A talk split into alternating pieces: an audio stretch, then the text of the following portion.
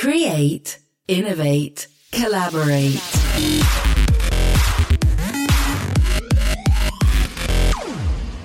Artificial intelligence is one of the most misunderstood areas of computing in today's industry landscape. The word for many raises fear of cyborgs taking over and enslaving human beings. And if you believe the mainstream media, it's all going to happen in the next 10 years or so. However, the reality of artificial intelligence is somewhat different. Whether you're a founder of a startup, a C level executive, board director, it's imperative that we understand what it means when we talk about artificial intelligence and debunk the myths from the realities. With me today is someone who can do exactly that. She holds a PhD in neuroscience, where her area of study is the neural mechanisms of voluntary decision making. She leads Australia's biggest AI meetup group in Brisbane with over 2,000 members and is the AI specialist for the Office of the Chief Entrepreneur in Brisbane and is now also the founder of a new venture called Spaceport AI.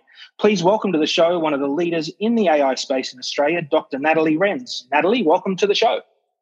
Thanks so much, Fred. It's really good to be on here.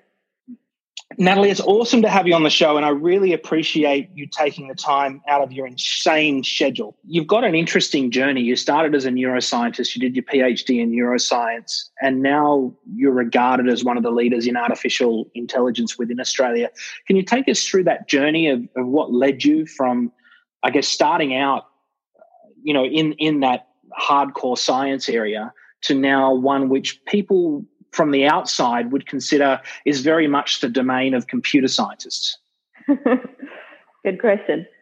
Um, so I guess my entire life, I always wanted to do something that would have impact on humanity, I guess. And I realized during my PhD that academia was not really what I was wired for. And I wanted to, to really go out there and affect change, um, especially more rapidly and I didn't really have an idea at the time what exactly that would be because I, I spent my entire life thinking I was going into research.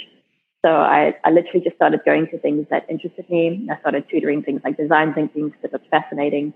And I ended up at a conference, um, which then took me to another conference in Silicon Valley, which was about emerging technologies.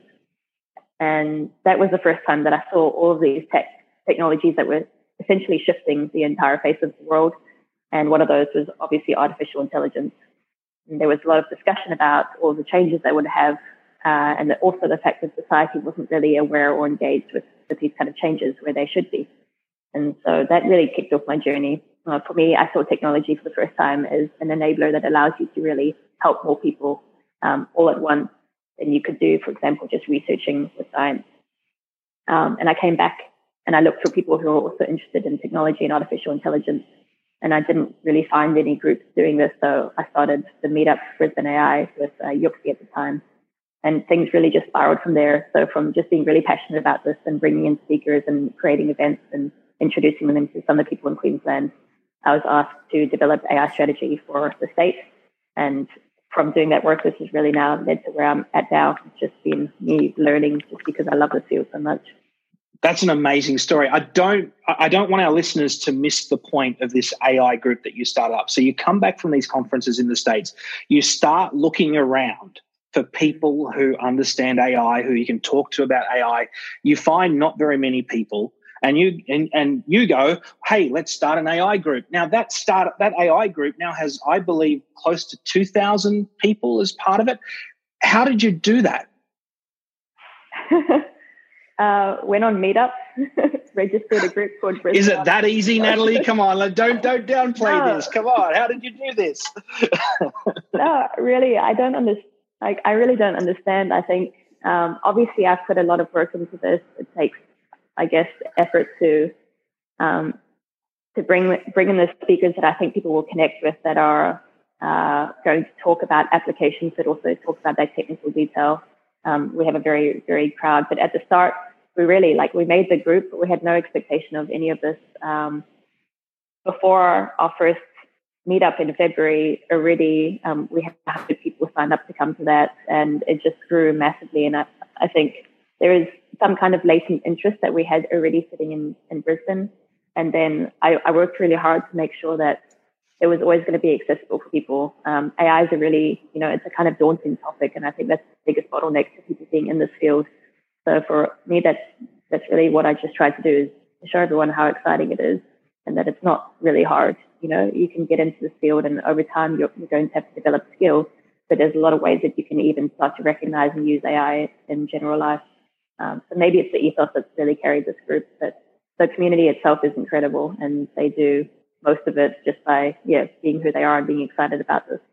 You mentioned AI is a very daunting field, and artificial intelligence is an umbrella term that is starting to be used quite irresponsibly in just like all buzzwords do. Mm. Can you quickly give us a 50,000 foot view of what are the various disciplined areas or segments within that AI umbrella term? Yeah, so artificial intelligence uh, was coined in 1956, so it's a very old field um, actually, and it's gone through its different cycles. Today, AI really encompasses a range of, I guess, branches which you will hear of. Uh, these include, you know, typical computer vision and robotics and the old school kind of expert systems. And then there's one specific branch uh, which is called machine learning, um, which has really garnered, garnered most of the interest today. And machine learning is kind of self-explanatory. It's about how do we actually get an algorithm to learn in a way which is similar to how a human might learn. Um, and within machine learning, there is deep learning, and this is really the major advancement of the last decade. Um, so this is a type of machine learning that uses artificial neural networks, uh, which are inspired from the brain, um, to be able to basically extract more complex uh, relationships or patterns from data um, to make decisions. Um, and it's so powerful, um, especially in recent times, that most of the things that we're doing now, and most of what you'll hear on the news, uh, you know, with autonomous vehicles and uh, with the latest, you know, facial recognition, etc. Like these will all be using deep learning um, to basically look at all these patterns of data, look at images, and actually be able to identify um, this is, a, you know, this is your face, or uh, yeah, this is so, what shouldn't be driving into. Um, then the key takeaway there is when when artificial intelligence specialists talk about deep learning or deep neural networks, effectively what they're saying is the methods used in order to have machines think like humans in order to make decisions. Is that effectively what we're saying? It's at least one approach, um, which typically uses kind of supervised learning, where we're actually you're taking all of these patterns from massive and massive amounts of data and explicitly saying this is what you're what you're trying to look for. So it's one way of looking at learning. It's not really how humans learn. Like you don't, as a four year old, have to look at 1,000 cats before you realize that that's a cat. Um, so that's kind of been the criticism of this field is that we're able to achieve a lot of things at the moment uh, because we have so much data and because we have so much processing power. But at the end of the day, it's not really what we think of as human learning. Um, and really, a lot more of the work in that field is towards uh, deep reinforcement learning, or at least that's what I'm more excited about, where I think we might hit the next breakthroughs. Um, and that's more about how do you actually have this kind of reward for being able to identify something and then learning from that rather than learning from this explicit table. That makes sense. Yeah, no, that's really cool. I think that was a really good explanation. When I think about this, though, I get into this mind space that for machines to be able to do this at the scale that we're expecting, particularly when we start scaling this from an industry perspective, do we have computers that have the processing power to really be able to do that at this point in time? Or does the ability to keep creating more processing power, such as the fields of quantum computing, et cetera, they need to grow side by side in terms of the development of artificial intelligence? I definitely think there's huge potential with quantum. Uh, I would by no means call myself an expert in this field, uh, but obviously, uh, this to be able to give us, you know, more parallel processing in a, in a way. Um, but in the meantime, I would actually say that what we're trying to do is to get algorithms to be more efficient rather than requiring such heavy processing. Um, if you think about a human brain, it doesn't take you know the megawatts of energy or like the amount of time that we are currently using to train algorithms. Um, so if we can actually improve on the algorithms to get higher efficiency, that would be the jackpot, um, really. And also, we do already have insane processing available to us. I think it's one of those things where um, we have massive cloud computing services, so you can hire, you know, thousands of servers on AWS if you wanted to um, to be able to get a project done. And the amount of breakthroughs in GPU, which is what all of the deep learning runs on every you know year or so, is just insane. So, it, especially with the money that's now pouring into the field. So yeah, I don't, I wouldn't really say that that's our bottleneck. Our bottleneck is really the the algorithmic advancement. Could you say more about that in terms of the bottleneck being the algorithm? Is it the creation of the algorithms or the data that's available to fuel those algorithms?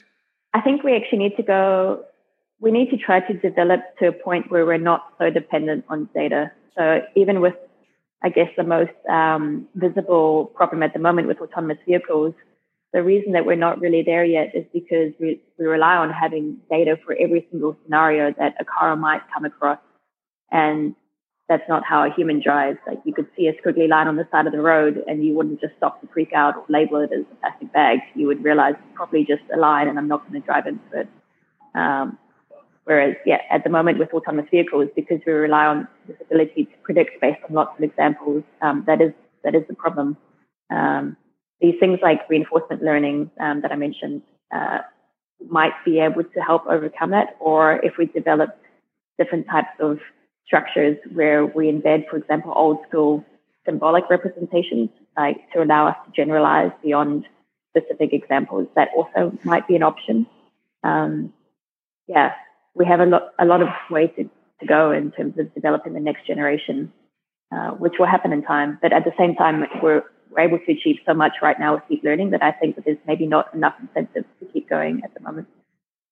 That's interesting. What I got when you said that was almost the data is creating, in a sense, too much noise, and we need to start limiting that noise so the algorithms can learn specifically on the data that's important to making those decisions. Yeah, I think if if ultimately our goal is to make something really intelligent, uh, if you if you think about something that's just looking at you know thousands or millions of examples, and in human hours that would take them you know 40 years to look at all of those things and finally be able to say exactly like this is how I need to drive on this road, etc. That's not really intelligence. It's actually incredibly inefficient we're just being aided now by the fact that we have so much data, we have so much processing. Um, and many of these algorithms, you can show that something that we had 20, 30 years ago, before we had all of this, is actually equivalent. The only thing that's changed is that we're now able to do things a bit faster. Um, so we haven't really advanced in that regard um, to really how intelligent the algorithm itself is at being able to learn. And especially as we go towards this, you know, so-called artificial general intelligence, uh, that will be the, the major breaker is we need to be able to develop something that can generalize much faster from data than we can now. Can learn, you know, from seeing something four times rather than 40,000. And is that, does that come from an incremental improvement in the algorithm itself and its ability to filter out that data? I don't know if I'd call it data filtering per se. I definitely, the, the quality of the data you put in largely determines what you'll be able to figure out. I think uh-huh. I think really it's developing new architectures or new, okay. like new models that incorporate multiple like architectures within them, um, which a lot of people are working on. But that's really what I would see happening next.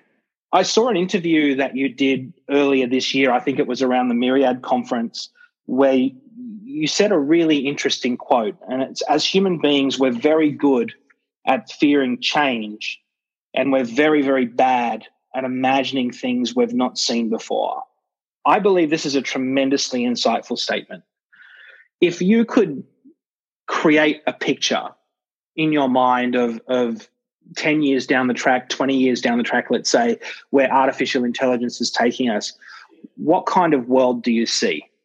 I think what I'm most excited by moving forward is how we start to merge these intelligence uh, software applications uh, with the physical world.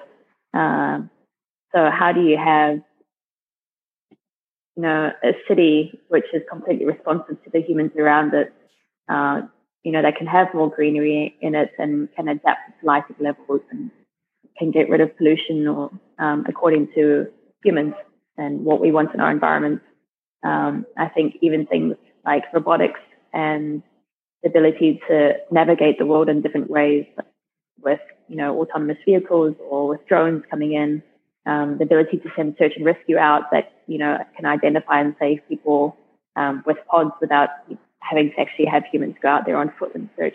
All those kind of really embodied applications are what excite me personally.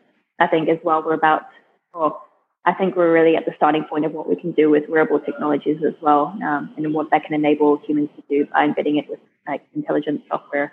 I've got one guy who's um, who reached out to me who who lo- uses this uh, reinforcement learning technique um, to work with prosthetics. So you can have um, prosthetic devices that essentially learn to be able to like walk or to help you walk in the way that your your gait functions or can move in the way that you actually like to be able to move your arms. And I think all those ways of embedding it with a human are just, yeah, they fascinate me. And then for me, I think in 10 years time, we should be on Mars. So that's an entire new world that we haven't explored at all. Um, we're really, we're, we're open to any possibility um, in terms of what we want to create there. Do you see that as the future of AI where machines are augmenting humans, or do you see it as being much more immersive than that? I think the objective that we're all trying to aim for is that we have this human machine collaboration in future. Uh, it's not about AI taking over what we do.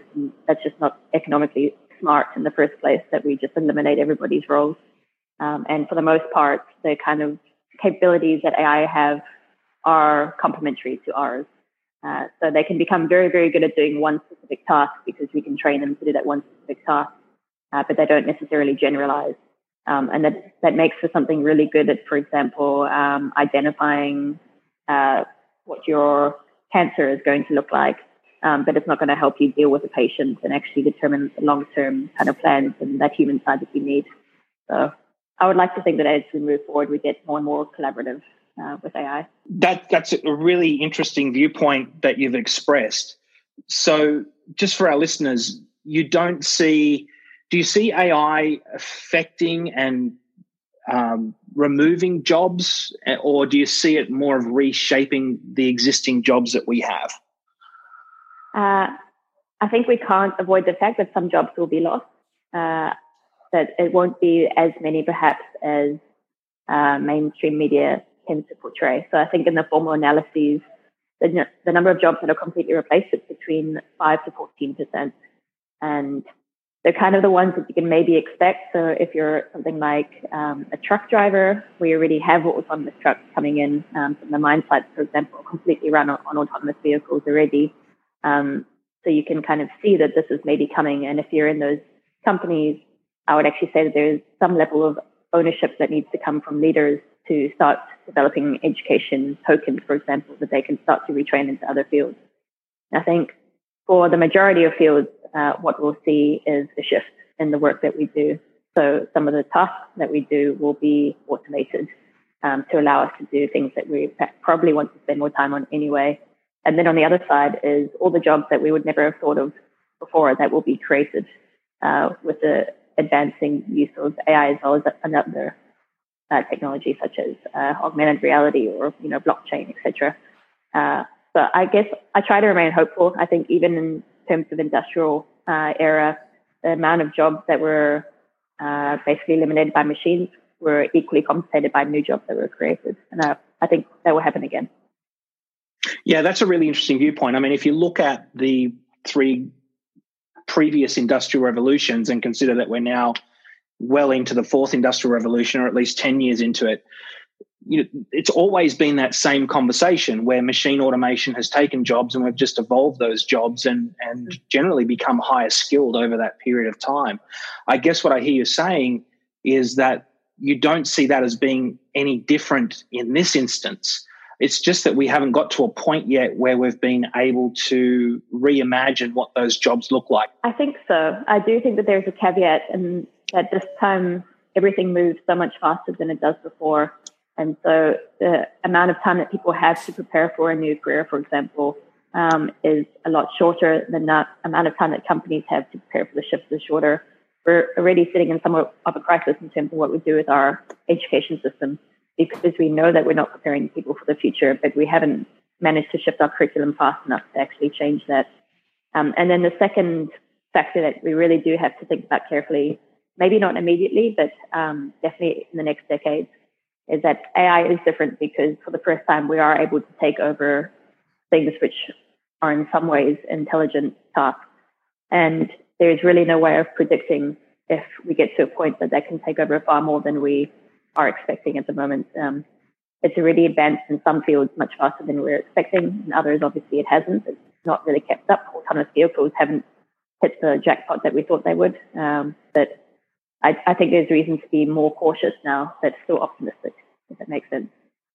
Yeah, absolutely. What fields do you see it really starting to make an impact now, and where do you see the emerging fields that we're still just starting to hit in terms of those horizons that are coming? I think it's honestly impacting almost every field. Uh, we may may not just realize that uh, one that's really been more mainstream is the amount of impact it can have on the healthcare system. Because if you look at anything like diagnosis, if you can now instead of relying on one doctor to make a single judgment in whatever state they're in, whether they're tired, whether they've seen 100 patients that day, if you can actually pull all that data from you know every single diagnosis that has ever been made and really fine tune it based on that, and then give more time to doctors to be able to do you know patient care, etc. That is a massive win for everyone, and it allows us not only to have more stable uh, medical treatment, but to be able to reach people that we couldn't reach before. So now, if you're in a regional area, or you know, if you don't have, you're not part of a higher socioeconomic group, you can now have access to this technology um, and obviously better healthcare as a result. Thus, it, com- it offers the ability to completely shift the way we do medicine because for the first time we can actually predict ahead of time with uh, far more detail, especially once you start to have more widespread use of uh, wearable technologies, uh, what somebody might be facing in future, and you can treat them before that actually is them in the hospital dying of a heart attack. Um, so I think it's also going to cause a really interesting shift. Well, I would like to see an interesting shift in the healthcare system that it becomes more functional rather than this reactive process. And this has really only been enabled because of AI. What about areas in terms of law, for instance, where it, it requires a lot more, I guess, reading between the lines in those grey areas of law? I mean, does artificial intelligence have a role to play in industries such as the legal profession? I mean, there's there's clearly a case for just the shuffling of paper as you would in a conveyancing or something like that. But in terms of criminal law or complex contract law, where you have to read between the lines and interpret, you know, the grey areas of law, do you ever see artificial intelligence making an impact in in those types of industries? Yeah, I think I probably stay clear of commentary on law because it's a little bit contentious. Um, I think it's one of those professions that sits in the highly experienced uh, zone, but also probably um, quite vulnerable to how much can be done by AI. Um, so they've really said a lot of things like legal aid could actually theoretically be quite heavily replaced by AI, AI because it, there is so much um, basically reliance on previous or rote learned data that um, is involved in law in some cases, I think it could be really good. Uh, there is the kind of famous uh, study about how sentencing for criminals uh, is basically uh, more severe in the morning just before lunch than it is after somebody has eaten lunch. And like those kind of uh, manipulations to what neighbor, like essentially determine somebody's life, um, you don't really want to have that in the system. And theoretically, you could eliminate that by using AI, which is obviously more objective. The other side of that is that if you start to rely on AI to, for example, help with criminal sentencing or whatever legislation you're passing, etc., AI, especially in things like machine learning or deep learning, is built entirely on historical data. And I think it's kind of funny in the field that we now start to have a lot of uproar about this bias that we see in our algorithms when all that bias has come from what us as humans have basically made our decisions on in the last decade.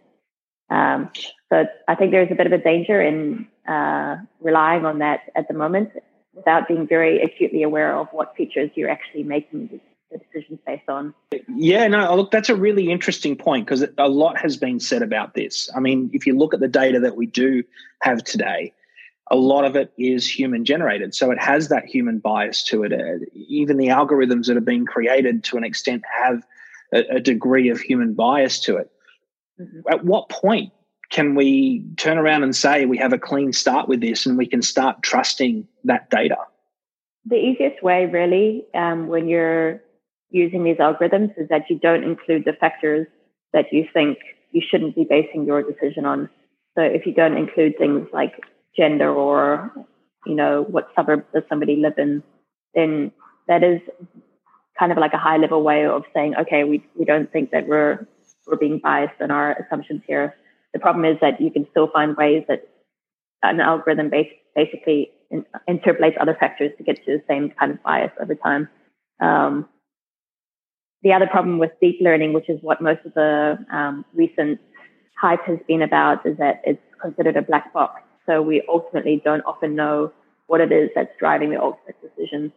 Um, so in order for us to get to a point that we can really feel we know what these decisions are based on and they're not biased, we would either need to come up with better techniques, uh, which people are working on, um, to be able to extract what those decisions are based on, or we would need to use, you know, more simple um, but more explanatory techniques such as decision trees to make sure that we do have some level of control over that. What would be your top three AI projects that you currently have within your purview? Um, one of my favorite projects that's out there already um, is called the Human Diagnosis Project. And this is related to what I was speaking about with health before. So that's a platform where people can go in and describe their symptoms and it'll send it out to the cloud. At the moment, um, that will go to clinicians to be able to send back a, a diagnosis. Um, but the system is using this um, to basically create a database for AI to one day be able to diagnose um, wherever you are. Um, and that's that started not that long ago in America to try to reach out to the lower socioeconomic regions, and it's now going global. So I love that project um, because it takes all the positives to really affect major change for people. Uh, I, yeah, I guess I'm probably biased because I come from biomed originally, but definitely yeah. Bionics, is another major one for, for me. Bionics mixed in with uh, virtual reality, I think we're, we will start to see people regaining um, the ability to walk, for example, in the next years. And this also opens up amazing opportunities for elderly because you can start to have things that can support your frame um, and enable you to be more independent for longer, um, which will be important as we you know, we face this increasingly aging population. Um, and then I'd really like to see robotics come of age in general. We, it's probably the hardest field that exists uh, at the moment. It's, yeah, they're just ridiculously hard to work with. And I see my friends who are on these fields just struggle daily with the physics of getting a robot to just like walk around the environment or do anything useful in terms of social interactions. Um, and yeah, I think as we go forward, I would like to see the next 10 years really crack this, um, this field. Because I have you here and I'm talking to someone who is a specialist in the field, one thing I've always wondered about you, you, you and it's really interesting you bring up this field of robotics. You hear these things like this robot that became a citizen in United Arab Emirates, for example, or you see the YouTube clip of that amazing robot jumping between boxes and doing backflips. Mm. How much of that today is smoke and mirrors, and how much of it is actual reality, i.e., this robot is thinking for itself and it's moving? Because we don't get that coming through in those videos, but they paint a picture that's very different. yeah, so that that first robot, Sophia, I really annoys me. it annoys me too, which is why I brought it up it really perpetuates this false belief in where we're at with robotics. And a lot of the things that they do is just charades, so they pre-program responses. Um, and even things like giving citizenship to a robot, I don't understand how this has any merit for anybody other than freaking out people that they're, you know, at the point that they could basically be human like us. Um, so yeah, I think it's actually quite, I don't know, immature that they've done. Well, it's almost it's almost damaging because it creates a fear and paranoia that's removed from reality. Yes. Yeah. So I think like even most of the, the things where I engage with public, it's really about, you know, this is where we're at. This is the incredible applications um, that we can see with AI. Um, and these are, you know, where we can be headed in the future with these portions. It's not like let's freak out because there's this robot that's a citizen. Um, so it really doesn't help with that general dialogue when we're trying to get a lot more people to, to be aware of what AI is um, and to be able to use it themselves. You know, we don't get destroyed by what happens next. Um, so, mm. Yeah, that's why that annoys me. mm. Mm. And then Boston Dynamics, they they are legit. they are an insanely good company. Um, but that's not AI. That is pre-programmed all those things that you see with the dogs and with the somersaults. Yeah, so that's really important for yeah. people to know. I think is is that machine is not thinking for itself. Yeah. It's pre-programmed to jump on boxes and do a backflip. The amazing thing there is the mechanical engineering, which yeah. allows it to move fluently like a human, not the fact that it's thinking like a human to do those things. And I think that's a real separation that people miss when they're looking at these um, uh, YouTube clips. Yeah, exactly. You said it. How well do you think Australia is positioned at the moment in regards to becoming, I guess, a hub of innovation around artificial intelligence? Very poorly. Um, we are behind many of the countries. um, trying to find out how I can say this systematically, but yeah, um, yeah, we haven't invested the money. Uh, we haven't got the innovation culture yet that supports it. We have, you know, an incredibly low innovation efficiency, even from our universities, to creating anything useful within our industry. Um, we're waiting on an AI policy, but that'll definitely that'll be that'll be out next year. So at least we're moving forward in that in that regard. I have faith though that we can we can kind of leapfrog um, what other countries have done. We can learn from what is working for them. Uh, we can capitalize on the things that we are really good at here, uh, such as our robotics industry. Um, and for me, I would, I'm kind of banking on space because it's a field that other countries, except for maybe the US, haven't really taken ownership of. And so I think if we do something that can allow us to really draw international interest, both in terms of getting talent here, which would also require some shift with our visas, um, but getting talent and getting expertise, like in general, to come here or research labs to set up here, and then getting investors interested in the country, then that might actually give us enough uh, of what it would take to to own a space and to do something really well in AI. Um, but in general, yeah, we're we need to really up our game. Absolutely. I find it really fascinating that you talk about space, and I now want to talk about Spaceport AI. You founded Spaceport AI. Um, can you take us through what led you to that point where you went, I really need to found a company or a project that's focused on human colonization of space? um, so I guess if I think about it long term, ever since I was little, uh, I mentioned before, I really wanted to always help the whole world. And I traveled a lot as a kid, so I think part of it was just that I grew up thinking the whole world was you know, part of my tribe versus like if I'd grown up in one town.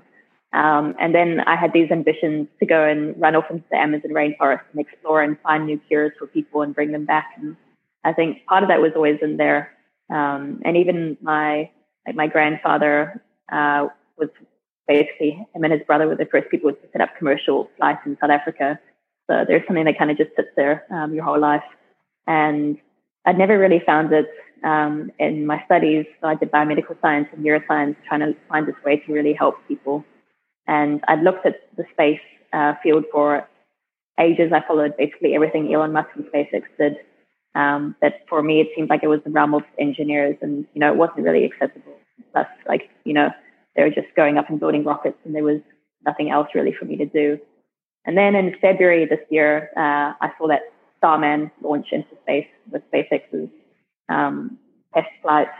And for some reason, they kind of just struck home. And it, it took a few weeks for that everything to sink in. But I realized for the first time that we're actually going to Mars, and we get to be the generation that does that.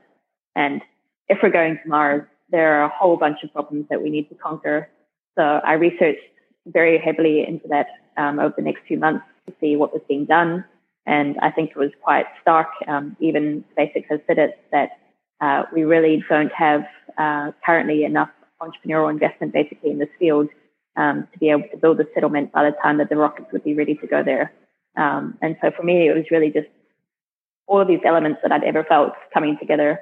Um, and I don't know, it's kind of, it's this weird conviction you, that you get. And it's just, it's something that's big enough. It's something that can unite everybody towards, you know, this greater purpose and can enable us to develop technology that not only will enable us to, you know, go to a different planet for the first time, uh, but also by doing so, bring back all of those state of the art technologies to help people on Earth. Um, so yeah, I started the company four months to the day from the Starman's launch, um, and it's yeah, it's taking off pretty fast. I think I could imagine. I, I could imagine it would because it's such a, a fascinating area of study that brings together a whole bunch of different disciplines and technology disciplines and focus areas. What exactly is Spaceport AI? Is, is it an incubator? Is it a, a, social enterprise? Is it a research organization? What exactly is it set up to do and, and how is it going about doing it? Yeah, so we have 10 year plans or projects um, based on the challenges that we think we need to overcome uh, to be able to survive in space. Um, and they fall into what we put as three domains of human systems, autonomous systems, and sustainability. And the way that we're approaching this is obviously we're a startup. We don't have, you know, $100 million to just stay with 10 year projects. Um, but we know that with AI, we can achieve a lot of like smaller elements of those end projects that we will need um, by basically partnering with, with commercial partners uh, to deliver those projects. Um, and every time we, we do a project, uh, the goal is that it has an element that we know that we need long term. Um, we're getting basically validation by implementing that uh, on Earth or in the real world.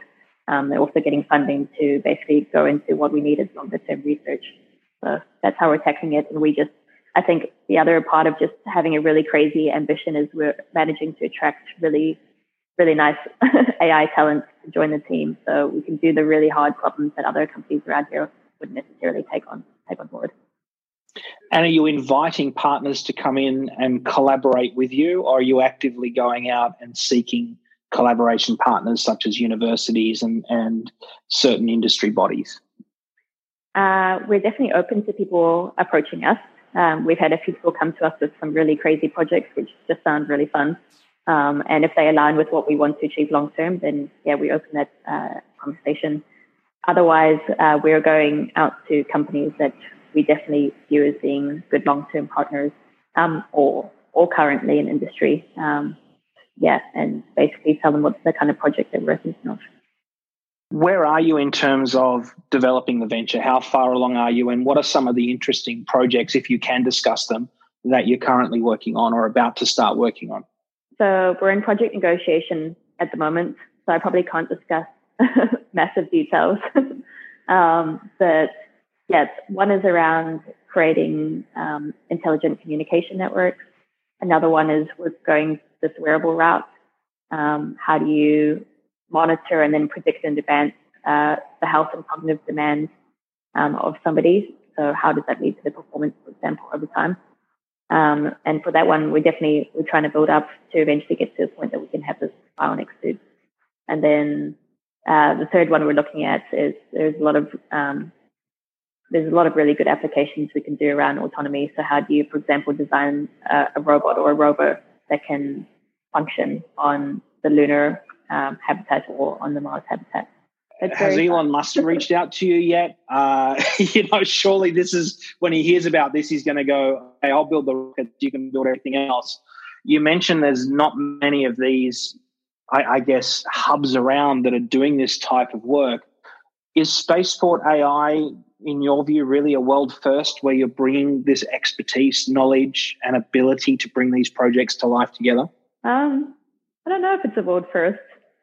okay. I think it's, it's, something that I definitely think we need to have done. There's a lot of people working on new space. Um, there's even Moonshot in Melbourne who are working really hard to develop accelerators for new space startups. Um, so I think there's a lot of people pushing this field forward. I don't know how many people have focused specifically on what we can be doing with AI to augment this. Um, and I would, I would definitely also hope that, you know, we're, we're showing that this can be done, that even as we move forward, like I go to LA next week to start looking at how we can set up our headquarters there, like commercial headquarters. And I would love that one day we have this entire hub, like with all of these people who are working on some similar pro- problems. Um, I don't think this is about us, like doing this unique thing. It's about us really showing that everyone else can get on board and do this as well, um, because we need everyone to work on this uh, to be able to to make it work and make sure we don't die in ten years when we try to colonize. how if, if someone's listening to this podcast you know to collaborate with you around spaceport ai how, how do they get involved in this initiative and, and how can they reach out to you to you know have a discussion uh, to mm-hmm. see whether they can play in this space uh, i guess i'm pretty accessible on social media so my twitter is natalie Rens uh, spaceport ai is also there and then natalie at spaceport.ai if you want to email me um, yeah, I'd love to hear from anybody who's interested in this. Well, Natalie, it's been a pleasure having you on the show. Good luck with Spaceport AI. Um, I'd love to get involved in some way as it evolves. Um, you can do a podcast. absolutely, and, and, I'd love to talk to you again in the future. So, thanks, thank you very much for your time. Thank you so much for having me.